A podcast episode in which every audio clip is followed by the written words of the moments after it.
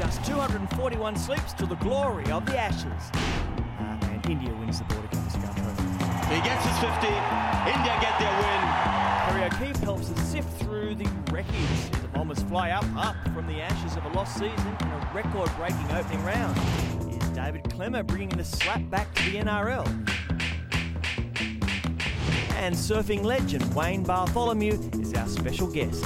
Trust me, you'll be stoked. This is Cave What a win for Australia. So much sport, so little time. They continue to speak before they think. I'll be about as relaxed as Jeff Fenech in a spelling bee. It'll cost him his job. All about the fans and what brings kids back. One of Australia's biggest rivalries. Sport doesn't stop, and neither do we. No, Kel, that wasn't me on that wave. Thanks so much for asking. Thank you. Hello, everybody. Welcome. Great to be with you to get stuck into another week of glorious sport. And what a good group we've got. Kelli Underwood and Robert Craddock. Hello and welcome. and on the nude nut end of the desk, uh, Ryan Fitzgerald and Kerry O'Keeffe. Lovely to have the two of you with I'm here us. with Dad tonight. Or was it granddad? yeah. Oh, that is not a good start. Welcome our new guest. For the first and last time. Thank you very much. Uh, no, why don't we start with uh, bagging you, Fitzy? Because the term magical is overused in sport these days, and, and in Fitzy's case, it's a term that probably shouldn't be used at all. Now, I saw this came up on Instagram. This is a proof. The old disappointing uh, appearing coin. Look at this. Oh. With the sun. What's going on, Fitzy? Oh, this is this is a classic. Watch this, Kel. Okay. Yep. Watch it. Rub it into my arm. He's got no idea. Yep. He's four years of age now, and he still doesn't know what's going on. He's he's like his old man. He's dumb as. He, be- he believes He you. believes it, and then look at this. Oh, it's in your ear. Mm. That is the weakest trick and the most beautiful result. David, just call me David Copperfitzy. I've been using that on my kids for years. I will love it. All right, look, it- wasn't supposed to end this way. Uh, After fighting, kicking, and scratching in India, the Aussies have been rolled in Dharamshala, losing the series 2 1 after it finished it up today. Kerry O'Keeffe, just, I mean, obviously we're going to look back, but where does this place us now if you look a little bit forward? We, you know, it was a gallant loss, but where are we? Well, it was a brave campaign, Tony. I, I thought they did everything they could. They lost the, the clutch sessions. That was a problem. Um, and Warner underperformed. Uh, we need Smith and Warner going off together to win series. Uh, and Warner averaged 20 odd. Uh, he has to average 40 plus for us to be a real factor in India. He didn't do it. But there were lots of pluses. Um, you know, Pat Cummins, Yeah. he gave everything for two tests. Uh, you know, Steve Smith, as always. Yep. Um, there are still questions, though. Uh, Renshaw's a question at the top of the order. And at first slip. And at first slip. Is he good enough? Handscomb, still a question there. Shaun Marsh, big question, 30, turning 34.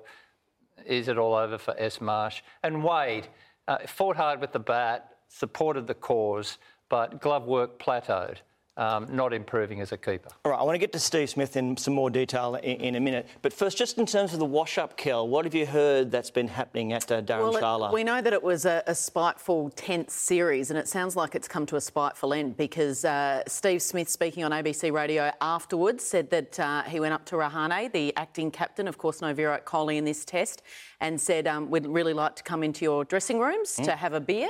Just and- rifle through some stuff. And, uh, and Rahane said, Look, I'll have to get back to you on that. We think he's gone and asked Virat Kohli, and the answer's come back with a big, clear no. Yes, I'm just off the phone to Ben Horne, who said no movements in the dressing room beer stakes, and that's disappointing. But hasn't Kohli behaved appallingly in the last few hours? I mean, what an act of arrogance to don the whites and elbow Rahane out of the post match press conference. Now, no other captain in the world would do that to take the credit. And then he's dropped the bomb at the presser by saying basically his friendship with Australian players is over. And then never mind the no dressing room beer. So, uh, I mean, he, he just, the height of arrogance of him. Have you ever seen a test where a player not playing has spent more time on television? He, he- I, I- I swear he got more television coverage than Steve Smith. Virat this, Virat arm down, Virat looking at sandwich. Oh, You know, I mean, this is, he's a national hero. You've got to take that into account. I love the way that this Test series was played with this, Kerry, this crackling Yeah. intensity. I mean, uh, we mentioned it last week.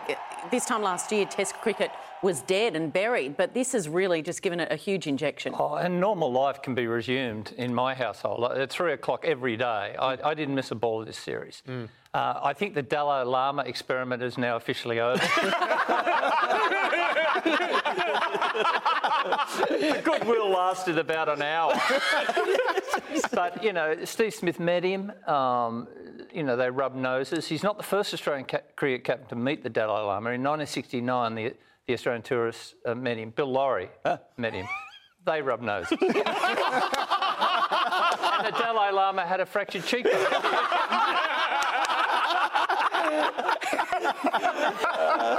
you, mentioned, you mentioned that spirit of the game. It turns out you can't call an opponent a cheat in the privacy of your own dressing room without everyone getting all thingy about it. What do we make of this? Steve Smith, look, he, was caught apparently questioning Murali Vijay's ethics for claiming this catch, which clearly bounced, and went up there. There he goes, uh, and he's not happy at Well, all. I think pressure's made both captains, um, you know, do things they probably wish that they could take back. And he has, since Steve Smith uh, apologised for letting his emotions really getting the better of him. I thought his leadership in this Test series was absolutely outstanding. This is a young team. Uh, he's he's a captain that's been in the job for 18 months, and he basically said, "Come and do, you know, I'm follow, I'm do, leading from the front Yeah. uh, with this young group." I, I thought he was brilliant. Kerry, what, what did you make of Steve Smith and his, his Oh, I thought he was terrific. He leads from the front. He, he's finding out about leadership. Uh, you know, is he temperamentally sound enough to be the captain of, of our country? Probably not, because he's so emotional. And we've seen in, in when he's on the field, he's overly reacting to everything. He, you know, that catch was cleanly taken. He decided to go with the cheat line. Um, there's an emotion to Steve Smith that basically is at the core of his game as well. When he bats, he bats emotionally. But haven't, hasn't all our previous, you know, uh, skippers been exactly the same? You know, I mean, Pup was the same. He would blow up quite a bit. Ricky Ponting to a certain extent. Steve Waugh, Alan Border. I mean, all these boys were always the, the, on the front foot. It's the way we it's the way we play our cricket, and a, a few of us yearn to play with a little more grace.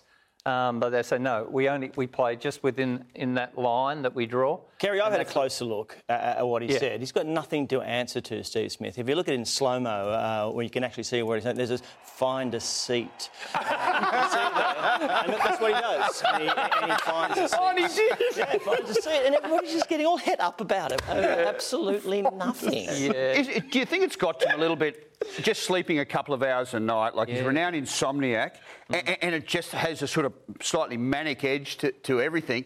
But then there's this grace and surety to his batting game, which is absolutely superb, isn't it? That's true. I mean, I, he, he is compulsive with everything he does, and the thing is, he has to hit hundreds of balls a day. He's averaging over 60. He's got the hand-eye to, to compare with Bradman, without question. I've never seen a player with that hand-eye coordination. Because if you freeze frame some of his shots, um, he's nowhere near the ball, uh, uh, seconds from it, Yeah. A s- and a split second from it, he makes full contact. Do you think he'll finish like right now? He's floating in this cloud beneath Bradman, but above Border, Waugh, Hayden, and all those lower 50 guys. His average is up here. Will he finish there? Will he be Bradman, Smith, then the rest? Or Look, he's 27. He'll play till 35 at least.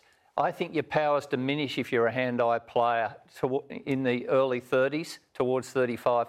I don't know whether he'll be able to play these outlandish shots at 35 that he's playing at 27. I hope he is. But because you have to factor in that you're going to lose some powers with the way he plays, reliant so totally on the eye and the hand coordinating. He has been a little bit disappointing, though. He was first picked in the side as a leg spinner, and he's definitely gone down in that area. He's got to really work on that. And he got his break in India though, because he did his homework under the Mickey Arthur. He was one that did his homework. he was out of the team, did his homework, and apparently it's the first time he's ever done homework. you, you mentioned uh, David Warner. He is the other key figure, isn't he, the vice captain? What did you make of him and of Shaun Marsh? Yeah, it was the one setback Australia couldn't have. Yeah. Uh, Warner failing. He only scored 39 runs, less than Renshaw, but is deemed a categorical failure. Away from home on seaming wickets, I just think he can't play the Australian game. In Australia, he trusts the bounce of the ball, fast hands through the line, kapow. It just doesn't work overseas. Like Steve Smith can bat a little bit like an Indian at times, whereas Warner, KJ, when he goes overseas, he, he, he, he averages 35 overseas. Now, that's mid range test stuff, and it's a fair body of evidence now. He, hmm. he just doesn't work for him away from home, does it? But we've got to buy him at his price crash. And Yep. the, we rejoice in his centuries in a session here hmm. and say, oh, how good's Warner? Hmm. We've got to put up with that same technique. And uh, admittedly, I think his right foot became more and more sluggish, his front foot, throughout the series. Tiredness? He just. Sorry? Was he tired, do you think? No, I, I just think he, he decided he, the only way he was going to score was through point and cover. So his right foot never really, and he got his hands in his uh, uh, uh, out in front of his pads, and he nicked off. He, he, he- you know, he missed the ball. Whereas in Australia, the ball comes on, he never gets his hands out in front of his body. He's always there whacking it there. In India, they were out there. I, I think he's probably not going to, unless he, he makes a conscious decision to amend that technique, he's not going to be a heavy scorer overseas, particularly on the subcontinent. Yeah. But we rejoice in what he offers back home. Indeed. As we were with Usman Khawaja, I'd imagine he's got to come straight back in. He didn't get to play, was he? Didn't get to play any test. Does that mean Shaun Marsh? Will we see him, baggy green? Will we see a- any Marsh play an Australian Test ever again? Do you know what? I, I don't think we will. I- I, I think Shaun, Usman Khawaja is a certainty to come back for the Ashes. Someone has to go. Shaun Marsh averaged 18 in this series. He had the lovely innings wh- which saved a test match, but basically not much else apart from it. His body failed him yesterday. And if he is recalled, there's one thing you can say Australian cricket has gone backwards. They want to move forwards now. And I think both Marsh brothers will be a victim of that, Kerry. Yeah, they, oh, they will be. Mark down one kid that's on his way up, Ashton Turner, Western Australia. Highly regarded leadership, if there's an alternative in a few years' time. Uh, got 750 Sheffield Shield runs at 50 this year. Watch him, A Turner, WA. Beautiful.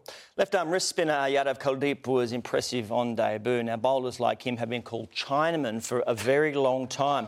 Well, cricket writer Andrew Wu has opened a can of worms, pushing for the term to be dumped, saying it's outdated and racist. What have we made of this? Well, I know that I played a lot of cricket with Lenny Durtanovich. Yeah. Changed it to Pascoe. And, you know, when he emerged, what he bowled wasn't right arm Croatian. It has been around for a while. They're talking about changing it to left hand wristy, which is very hard to execute if anyone's tried Oh. Fitzy. It's going to be very awkward.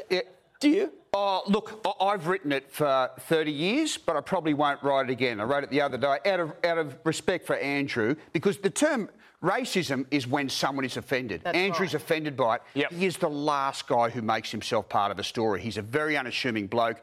It was originally uh, named after a guy, Ellis Achong, an old, uh, who was a Chinaman who bowled that sort of delivery. They said, ah, the Chinaman got me. But if Andrew's offended by it, I, I think, you know, as from today and, and even yesterday, I wrote it a couple of days ago, but it's got me thinking that i- if he's offended by it, I'm not going to write it. No. Well, it's and I've stopped for drinking us- Black Russians as well. Very easy for us to sit here and say that it is not racist, but exactly right. I mean, who are we to say? Um, Andrew Wu is of Asian background, and it's, it's like a bunch of men sitting around going, well, that's not sexist. No.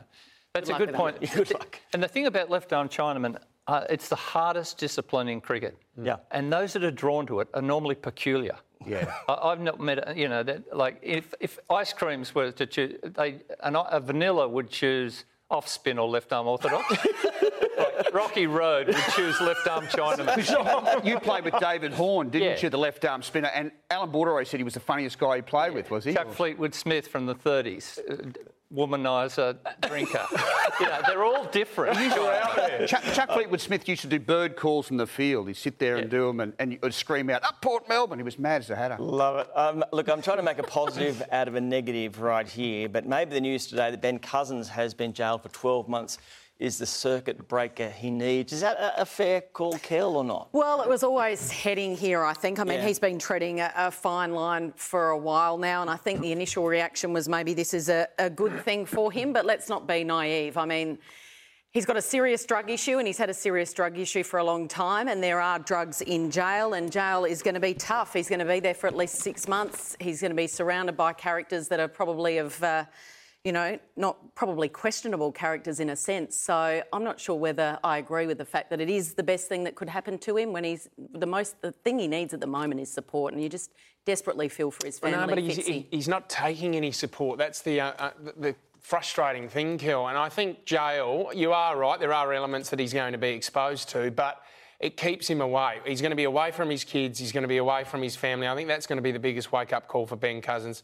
Let's hope it turns it around. But, you know, when he's getting bugged in jail, ringing his old man and saying to his dad, I don't want to get off drugs, he was always going to get this sentence. This could be a really big wake up call. Yeah. All right. Well, the footy, though, is back and with some massive games and record attendances over the weekend. Plenty to like, obviously, but uh, maybe the best moment came with the Essendon Bombers putting the ugliness behind them, welcoming back their band players and beating Hawthorn. It was the official rebirth of the Bombers and Yeah. a record home and away crowd for this game. So all the Essendon fans, well done, welcoming the six suspended players. They've been out of the game for 12 months, but uh, finally get back out there and uh, get to move on with their lives. I mean, whe- whether where you sit in this argument, drug cheats or not, Yeah. I think we can all agree those players have been to hell and back the last three and a half years. So Yeah. it was a special night. I don't know about you, Kel, but I, all I could think about when I saw that game, they played so well, was where was James Hird? I wonder if Hirdy was sitting at home watching that game. He would have been proud of those boys. I, I I would say that he's still close to a majority of those blokes, like jo- Joe I and Dyson Heppel, but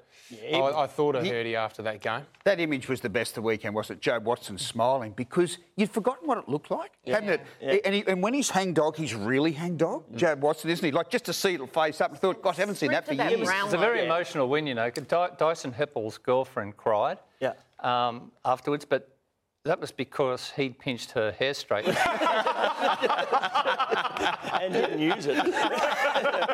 All right, you can boil the weekend down though, also to, to one other moment. It, it could be Travis Cloke's. This kicking for his first goal in Bulldogs colours against the team he left, Collingwood. Fans are obviously very supportive of him, uh, given that he's now not in their outfit. In he comes and bang, and he had so much trouble kicking, didn't he? That kind of goal. Big boomer. There he goes. I don't think it was booing. I think it was more shock that he kicked it through the goal. His strike Still giving it to too him. good. Still giving it to He, him. he was such a divisive character at Collingwood throughout his whole career, and I think you can put that down to the fact he was so talented, Yeah. but so inconsistent. So Collingwood fans loved to hate him because he was frustrating. Yeah. You want to Kel to put this back to back because another man kicking a goal against his former club was treated slightly differently, wasn't it? We look at Drew Petrie. He also broke his hand, which is bad news. Uh, still has some fans among the Kangaroos faithful, though. He's with the Eagles. He kicks that goal. And as we go in here, he's very happy, clearly. Uh, his fans will let the former look at him. Oh, They two, what, two of them, Tony? there was only two out of the whole I was working. I was working at that game, and we were interested because we noticed straight away. Well, hang on. Here's the same scenario: a player that's been said thanks, but no thanks. Your time is up. and Yeah. has been picked up, thrown a lifeline by another club. And there, yes, there were two, but there was warm applause right around the mm. ground, and I think that's because Drew Petrie squeezed every little bit of talent out of his body throughout his 300 game career. Yeah, so he still well, wanted well to be there at the Kangaroos Yeah, and well as done to the Kangaroos Yeah. fans. And those fans said, you know, they, they were asked, do you want to have a drink with him? And he said, I'll get back to you. This show has long enjoyed the work of the AFL banner writers, particularly the recent uh, efforts of the Western Bulldogs. But you've got to be careful with your comedy banner. It's- look, this is Carlton Richmond's five-year plan has become a disaster. The vision impaired. Look at that, is Dusty's barber, which of course Dustin Martin, who then went and absolutely slayed them, Fitzy. Oh, it was ridiculous. And I mean, that fires up any player. Um, and, I, and you guys know that I kicked five goals on my debut game. This was the actual banner from that game. If we can just read it Oh here. no, this is the St Oh, Kilda no, one. this, This is the St. You also got the St. brilliant. Kilda one. Yeah, exactly. But I think D's there's- want to trump us. It was a, this is a political satire. Here's my one. Congrats to. Fitzy on debut. Many a goal you'll punt. We asked Rocket to describe you. He said just one word: character. which, which me up. And I kicked five goal. You know what I mean? Absolutely brilliant. See, that is good. I mean, the political Mm. satire one from St Kilda. I don't know if we, have we got that again just to show you how Yeah. clever this didn't work as well. Trump, the D's want to trump us. They'll have to push. Their last win here, it was President Bush.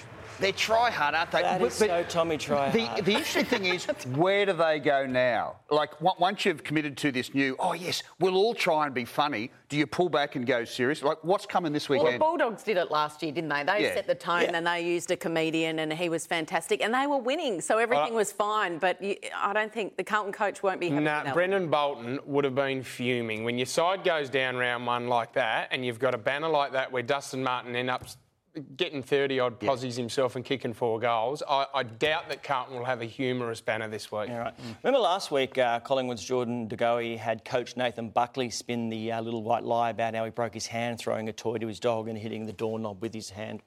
Well, what about this from Swans coach John Longmire on Dane Rampe? Oh, couldn't believe it to be honest. It was just um, um, one of the uh, guys from our media department saw it happen and uh, just fell on it and um, he jumped, jumped the chain, missed time to jump, fell on the concrete, and um, 25 minutes from the front door.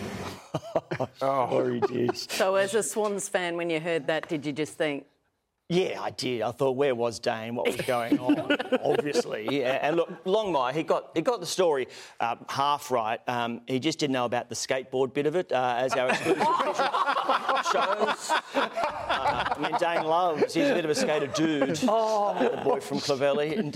What about the timing of it? He's due to play his 100th game Yeah, in the grand final rematch at the MCG on Friday night, and family and friends were heading down to Melbourne for it. So, 98 consecutive games he's played. I tell you what, and they Ouch. need him in the That defensive line. It does hurt us. Aliir Aliir will come back, I think, uh, this week, but they struggled at the weekend, so that could be tough. All right, uh, 15,000 turned up at Metricon to see Adelaide win the first women's AFL Premiership over the Lions. From start to finish, it's been fairly impressive performance, hasn't it? Kate? It has, and the AFLW saved its best for last, given all the doubts about the venue. You mentioned the 15,000, but the crowd was so engaged and so energised. It went down to the very last kick. It was a thriller, six points the final margin, and uh, I mean, it was a fitting finale to what's been really an unforgettable history-making opening season. And their coach Bec Goddard is a real character. She's had a, a squad in the Northern Territory and a squad in South Australia coach them via Skype, their team meetings. Together as a bunch over the last five months, they've trained together twice. But she sings in a cover band as part of her, and so uh, she quoted Farnsey in her post-match presentation, and then they kept the celebration just to the, a function centre at their Gold Coast hotel. But she got up and uh, sung a bit of Tina Turner, "Simply the Best," and the party finished at three in the morning with the girls eating cheeseburgers on a golf cart. Oh, right. Hey, Kel, So what she about quoted you? Farnsey. I, uh, yeah, Farnsey. I didn't see Sadie the cleaning lady. Kel, what about you wrote a lovely column in the Adelaide Advertiser, and buried down near the bottom, you said, I'm so admire these girls, and there's a smidgen of jealousy too, because I would have loved to have done this myself. Well- and I thought that's terrific. You admitting you would have loved to, to rewind again and go back and run out there. I think there. most women that have watched it, you can't help but think of your own childhood and the fact that if you had the opportunity to play. Now, I wasn't saying that I would have played at that level. No, why never. Um, but just the fact, you know, the opportunity to go out and play and you know have that sort of bond, I guess, with your father, and you know, Well, can- it's a can- missed opportunity. Can we just, yeah, can we pick up on Erin, Erin Phillips? Phillips. as I mean, well? she's got most uh, the MVP. She's Oh. been absolutely brilliant. Can I, can I just show on one moment Yeah. for me that I think typifies the whole women's league was this mark that she took three under one. Like, if that was taken in round one on the weekend with the fellas, I mean, that is just beauty, gutsy. I mean, that, that just sums up her and, and just the whole women's league, I think. That's the How hard those girls went in was Yeah, and unbelievable. Forget the Olympics and American Championships. That's the game. Silver medal she's in been, Beijing, Yeah, but that's the game she's been dreaming about her whole life because of her connection with her father, and she wanted to be able to do what he did. I love it. All right, to the NRL, and uh, we put it out there last week, or the week before, the Bulldogs' David Clem was much less scary since he grew his hair.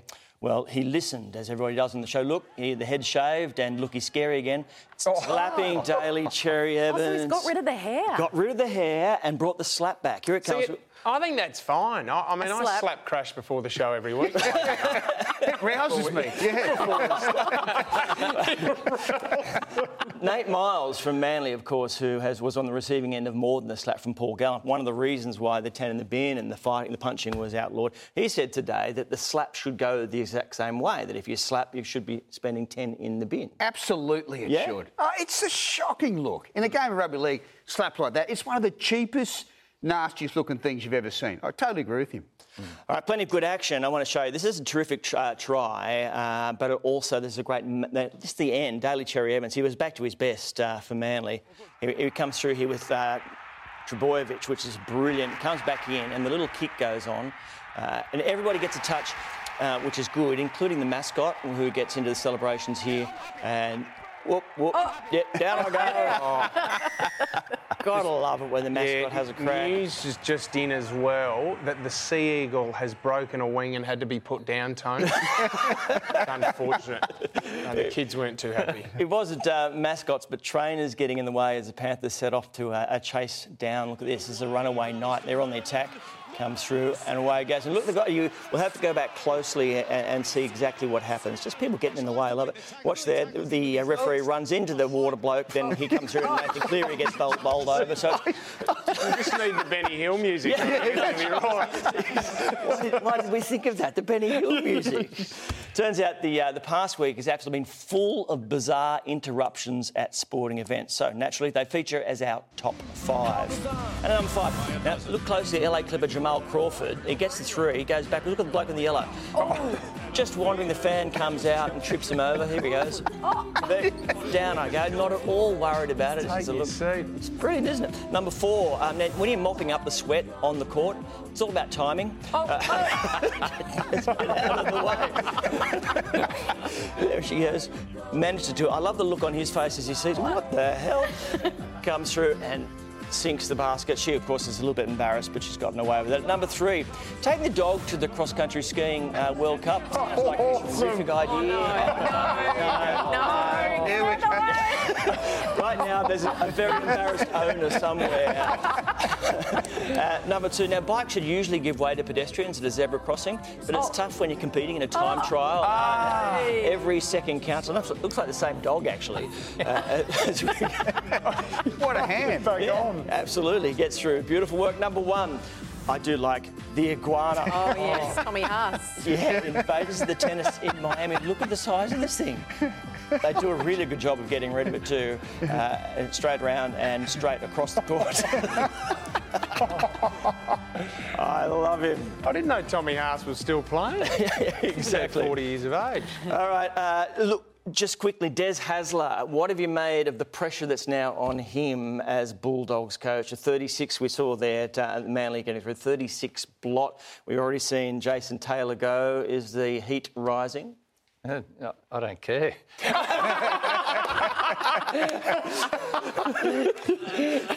He's not a Bulldogs man. Oh, look, to be frank, I feel sorry for the bloke. It, just out the back talking to Peter Sterling, and, yep. and he was saying this is the reason people say, why doesn't Sterlo ever coach? Well, as he said, this sort of thing would drive you mad. He said, I'd be divorced, I would be turned stone cold crazy. They almost beat the two unbeaten teams, the Bulldogs, this yep. year. They almost beat the Storm, they almost beat the Roosters.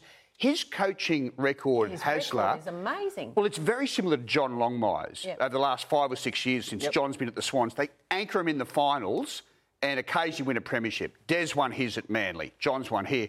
But he is a victim of big spending. They gave him an open checkbook and said, Sports science, what do you want? This, what do you want? But the unspoken assertion was you have to deliver a premiership. But it's rough justice, man. And who's Mr. Mr. Ideas who's waiting on the outside to come in as coach? No one. Yep, but perception becomes reality, doesn't it? He's been mm. beaten 36 now, there's all that talk. It's yeah. very difficult to now get through the other side, isn't it? Oh, it, it is, but uh, and you know they've got the Broncos Thursday night. That'll yep. be tough. But at the end of the season, by all means, have a look at it. But gosh, we're round three and four for God's sake. Mm. Do you mm. think it's Kerry? Do you reckon it's it's oh, premature? Oh well, Jason Taylor, uh, that is a hard luck story already, isn't it? Three yeah. rounds in with one win.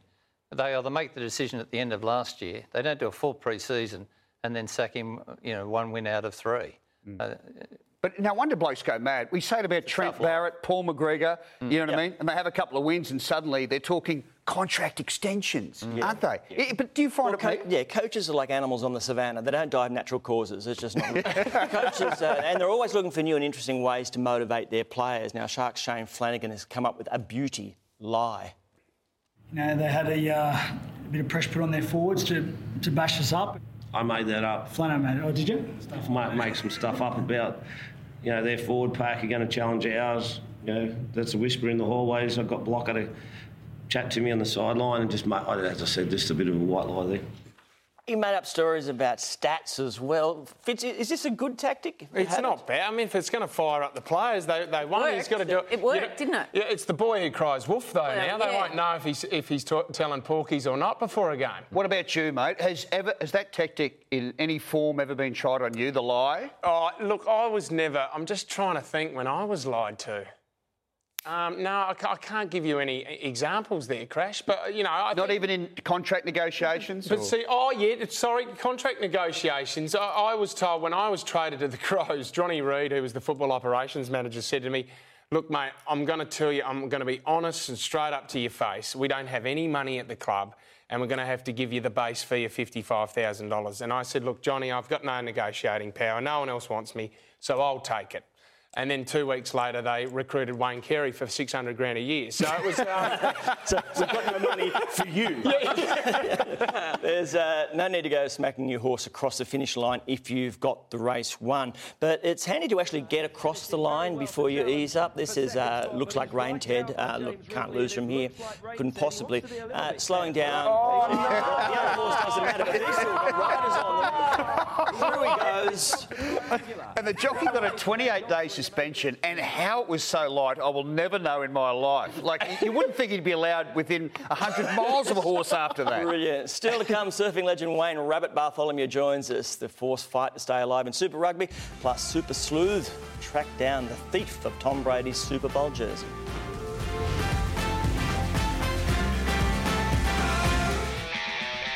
Sixty-second career pole for Lewis Hamilton. His old foe, Sebastian Vettel, alongside him. It's lights out and away we go. Hamilton gets away very well indeed. Sebastian Vettel has to cover off Valtteri Bottas. And into turn three we go now. Going off the Sauber of Marcus Ericsson and Kevin Magnussen. All right, Daniel, get stuck in. Have fun.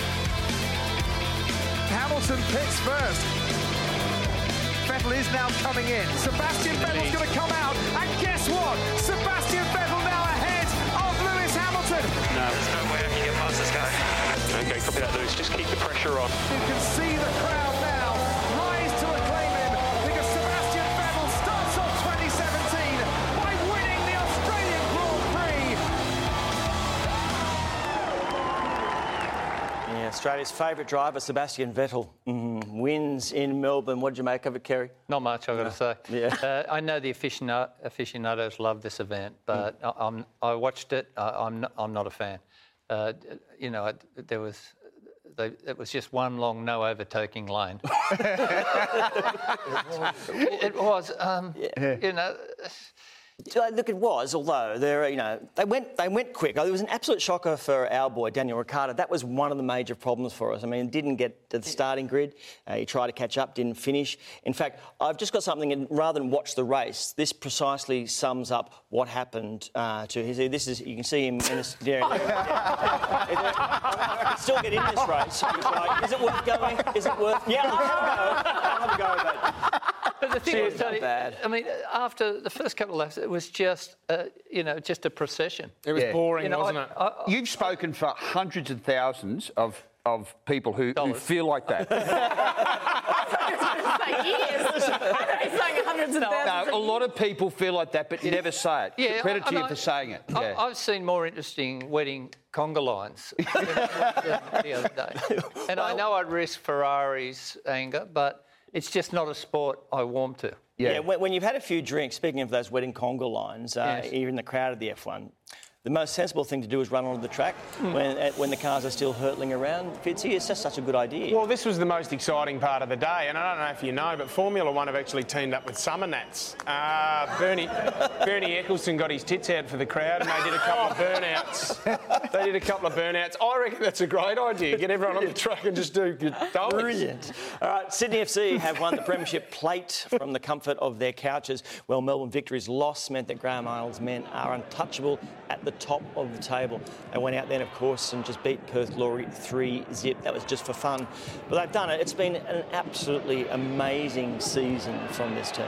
Can I just bring something up quickly? Yeah. This great effort by Sydney FC, dominated all year. Now, similar to the EPL, they're finished on top, they've celebrated. It's very, very, very happy. But are we forgetting that there's still finals ahead? Mm-hmm. If they don't win the grand final, does that mean finishing on top is Well, they, they value they value the premiership play. They've gone through. They've been beaten just once. Hmm. They are what 15 points clear of the Runaway next. I, under- Runaway I understand winners. that, but it, it's it's I means think- Well, it's- absolute. yeah, it's- I, and I, I agree with you, but it's a completely different culture, isn't it? I mean, it's the two, you know, you've grown up on Aussie rules, and that's what, but I, I'm with you as well. If they go through all of the way to the grand final and play Melbourne victory and lose 2 1, is it a successful season? But that's the problem. We've got two cultures. The cultures are overlapping. You can't have two holy No. grails, can you? Yeah. You can't say, "Oh, we won the, you know, the first past the post," and you know what what matters more. Yeah, you what tell is me. the post? Yeah. How can Graham Arnold, leading up to a grand final, claim underdog status? Yeah. he will though. Exactly. It'll be pretty tough to do it. but He'll do it.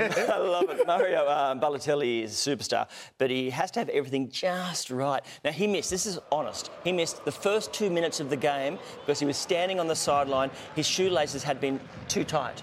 They were too tight, so I had to get people to come and undo he's the got a, shoelaces. he's got a touch of the Rafael Nadal's about him. well, Just hilarious. Look, they're playing in the background. I know. It's not good. He was hurt. eh, Someone heard him say that he was over it, over, under, around and through. Mr. Bunny pulling through. That's what he had to say to himself to remember how to do it. He does have a history of, of struggling with his gear, getting the gear on. Uh, and remember, this is just putting the, this one is very tough, obviously, uh, trying to get that on. No, where does that go again? Now, if I put my arm, wait a minute, wait a minute, who put? Oh, no. down she come on. I'll try. That looks like a majority of council workers around Australia. Oh, look, no, look at this. Oh, bugger it, you take it. I don't want it at all. Another He week. should, he should seek advice from Usman Khawaja. He's worn one of them for five weeks. too long. Too- Another week, another couple of keeper fails. Now, first up, look, I'm trying to find an excuse uh, for, for Belarus's uh, Andrew Gorbunov. But There, there isn't any. Uh, this is a Swedish goal. Just Through the legs? through the legs and into the goal. Absolute nonsense. I I reckon, though, the second one might even be worse because this ball isn't even actually going to go in until the keeper gets involved. it's, it's going dead set past the post, and I'll just push it. John, he would have been decapitated in the car park if he was in Colombia. was. If he was Oh, in no. Colombia. Oh. Well done, keepers. Uh, all right, Australian rugby boss Bill Pulver has assured the Western Force that reports of their death are premature. Still, speculation is rife, isn't it, Crash, that the Perth outfit, they're going to be one of the three super franchises shown the door. Absolutely. I mean, he, he may say speculation's premature, but it looks like the bottom line. Hmm. It's sad, Tony, but it's not that people didn't want him in. It's just that they didn't have other re- other teams had better reasons to stay. Yeah. Queensland and New South Wales Foundation team, the Brumbies have been most successful. What successful. are the Rebels' reasons? Well, they're They don't- privately they owned. Don't cut through in Melbourne, but it's money. They, they've money. They've got Yep. Bledisloe Cup tests, which they might forfeit, and the government's behind them. Where the Force are in isolation, they haven't made the finals in 10 years. No one wants to see them go, but if someone's got to go, it looks like it's going to be them. It's sad, but rugby is really battling. Latest participation numbers have rugby in Australia the same number of participants as, wait for it, ballroom dancing. Mm. 55,000. Yeah. I mean, like, the- it's, it's struggling. Yeah, I've got to get up the Paso Doble. I do love that. Super Bowl winner Tom Brady's stolen jersey, ladies and gentlemen, has been found. Now, look, it seems a Mexican journalist managed to get into the. This is him coming on, on the end there. Whoop, Last into one the in. Last man in there. He just followed. He's got the wrong accreditation. Uh, they've done brilliant work with the CCTV cameras, the FBI, all the arms of the law have been involved. There he is, checking it out. So he's checking the cameras now, out. Exactly. Now, under that left arm is the, the jersey, but folded inside out, so the padding that he wears is now on the outside. Another one little look back. Oh. Whoop, here I go. And he's there. He's stolen it. So he's a, a, apparently a journalist from Mexico. And they've found him. He had other things in there. He had his, I mean, another Super Bowl uh, jersey as well and helmets. Absolutely brilliant. Well, next year, when Donald Trump's finished, he'll need a pole vault to get home. when the walls exactly right. It'll be a bit harder to get on. Stolen anything from a, a dressing room crash? No, I haven't, but uh, my best mate Jim Tucker famously souvenired Greg Norman's winning divot from the 1986 uh, British Open. He hit a wedge, and when everyone else is watching the ball, Jim sees his divot, snuck it through customs, and it's up on his wall in magnificent, full living brown and black. You know, it's just. I, I'm so jealous of it. How about you? Anything? Well, I actually do similar to the Divot thing. Uh, Steve Waugh, my absolute hero. His final test 2004 SCG. He's out caught Tendulkar in front of the shadows of the ladies' stand. I get to, I sneak out onto the field of dreams at the end of the game and dig up a bit of that pitch that's and here it is with my finger showing just how large the piece is it's Wow. beautiful i mean honestly this is worth oh, thousands hundreds of thousands Where Was is it? when it's something that small you need to put in something large like there there it is i've got him mounted oh, there you've got that frame. steve waugh hanky Oh, my you are a fan. See, you? not That- many people know as well, Tony, but when David Boon, the 52 cans back from London, uh, I actually pocketed a couple of carrots that he left on the tarmac when he landed in Sydney, and I framed them as well. Thank you, Fritz. We've seen uh, opportunistic thieves at sporting events before. Here are just a few. Now, I love this. Look at the bloke in the background. Uh, he look, looks to the left, looks to the right, uh, gets the little iPad that's on the desk, uh, and then he goes, Sure, millions of people watching you on television, fella. You're going to get away with it. Off you go. Look at this UFC star, Brad Pickett's hat. Uh, what? Yoink. is very upset. Why why you pick a fight with the UFC? Oh, why would you fighter? pick a fight with him? Yeah, well, well, obviously Kobe Bryant's guy is much more subtle. Just takes the second Oh. towel from underneath. Oh. Kobe sweat. Yeah, absolutely. And look, the uh, NHL, the helmet, very, it's great memento. Oh, It- Get out of there. well done, Kobe. They call him the godfather of professional surfing. Ah, oh, Wayne Rabbit pretty Bartholomew much. joins us next. Lovely. Very good.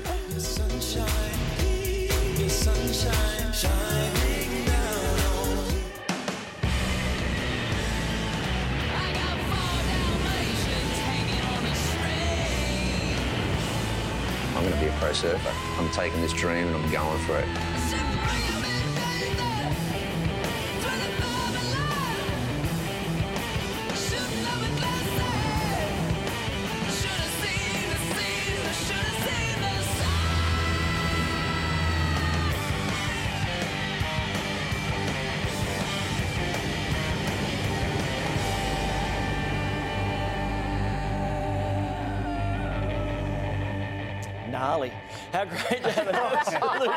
With us. Former world surfing champion in the top five in the world for 10 years running. He's the Sport Hall of Fame and uh, part of a group who paved the way for pro surfing as we know it. Wayne Rabbit Bartholomew, hello and welcome to the show. Thanks, guys. Obviously, when people retire from surfing to find time to surf, uh, do you now, when's the last time you were in the water surfing?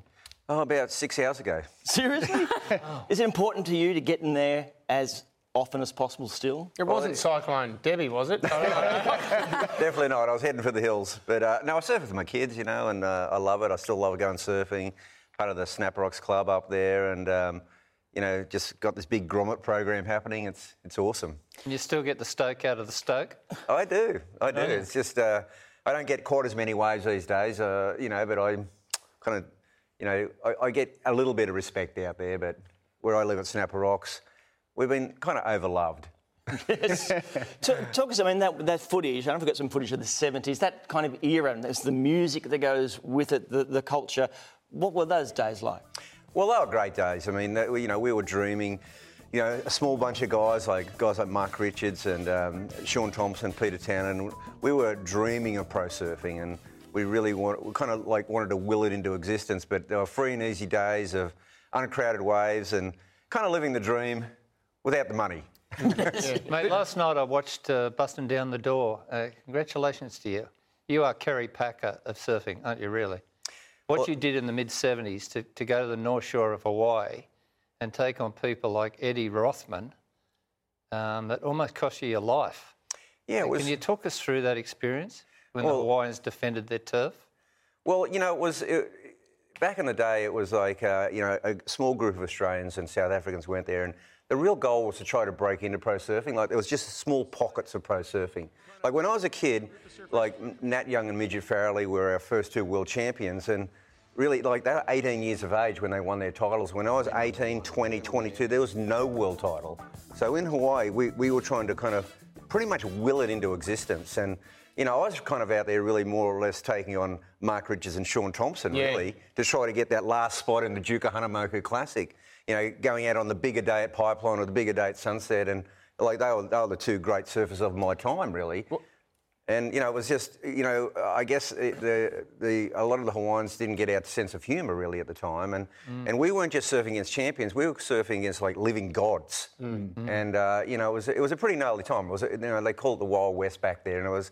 I mean, it was 40 years ago, you know, and hmm. I mean, they forgave the Japanese, you know what I mean? Yeah. But we still we still have that rivalry now, Wayne. That big rivalry with the US, which I think has, has made Australians so competitive. I, I mean, it's still huge between Australia and the US, isn't it? Well, it is, but you know, just like in other sports, I mean, you know, the surfers, like we went hard, we, we surfed hard during the day, we rode the biggest waves we could, and at the end of the day, we like to go in the sheds and have a have a beer. a beer, yeah. I, I mean, I probably wouldn't have got out of India alive.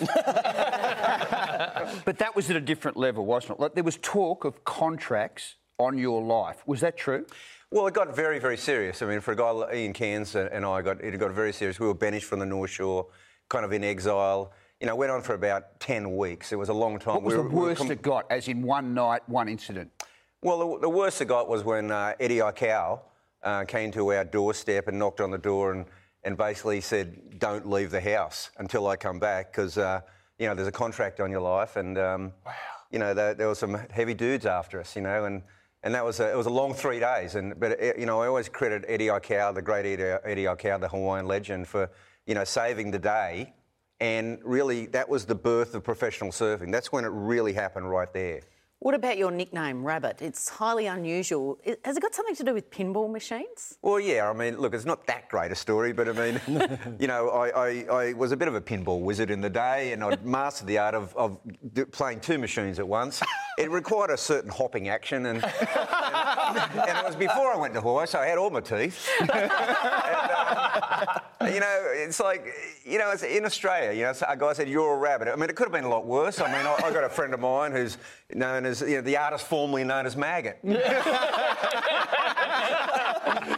What about uh, pipeline or the, the, the big wave stuff? I mean, in terms of the, the, the danger of those ones, how long have you had to hold your breath for underwater?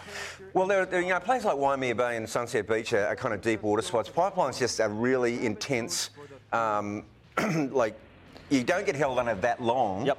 But it, it's just super shallow reef. It's like you you are really taking your life in your in your hands. I mean, I, I, even though there's Teahupoo and those places today, I mean, to me the Banzai Pipeline is still by far the most dangerous wave in the world, and, and also the most challenging. And it's and it's what we do as humans. We we push the envelope. And now, uh, I mean, my son went over there last year, and you know, he he was like, you get all the forecasts. I wasn't there, and there was a big day at Pipeline. I rang the house and tell Jagger he can't go out, and well.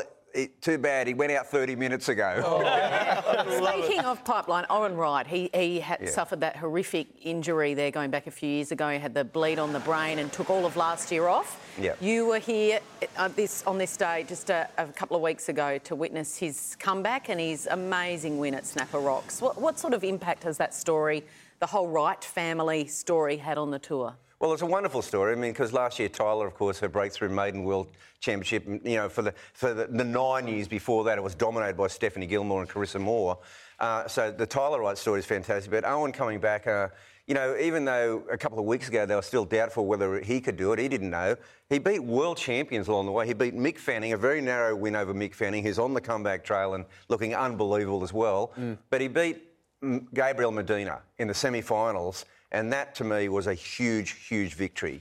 You know, Medina and John John Florence are the two you know, sort of marquee surfers of the day, really.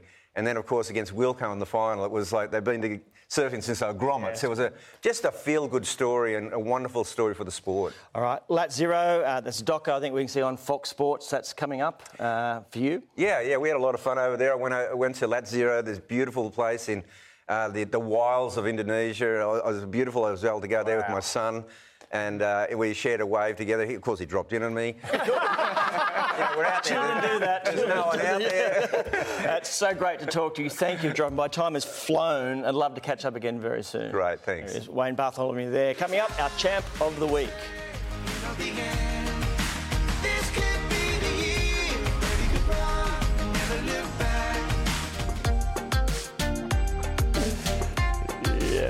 All right, uh, the degree of difficulty for this basket is very, very high, Kel. It- It's the bounce the ball off the ground uh, and look. And through the hoop, Oh. Oh, it's your own own basket. It's an own goal. Yeah, look, you see the reaction from the teammates. And you see he just You're trying to get the ball down, gets it down, boop, off there and off you and through the goal, the old classic own goal. Now, this is an own goal of sorts uh, to check out uh, Pero Antic in the Euro League. He goes the basically fist pump here, a bit of celebration. There he is, and boom. Really fire. Look at me. God, yeah, little kiss and make up. Everything's okay. My teammates used to do that to me regularly. Did they? To get off the ground. That was deliberate. Now, time now for our champ of the week, brought to you by Kumho Tyre. Well, the result might have been Essendon's fairy tale, but the moment belonged to Jarryd Roughead, the Hawk skipper. That cancer fight long and tough. He made his return to the field. First time that is since October 2015. Chance to slot a goal. Did the job simply, didn't he? Beautifully, just uh, the roughy way. It was great. Welcome back to Jarryd Great Roughead, to see our an champ of the week. inspiring decision to make him captain. Would you run through a brick wall for that man? I certainly would. Absolutely. Well played. And well played uh, to you. Lovely to have your company. Lovely to have yours. Happy birthday to my boy Harry. Very self indulgent. Oh, see, you next, see you next week. Happy birthday, Harry. This has been a production of Fox Sports.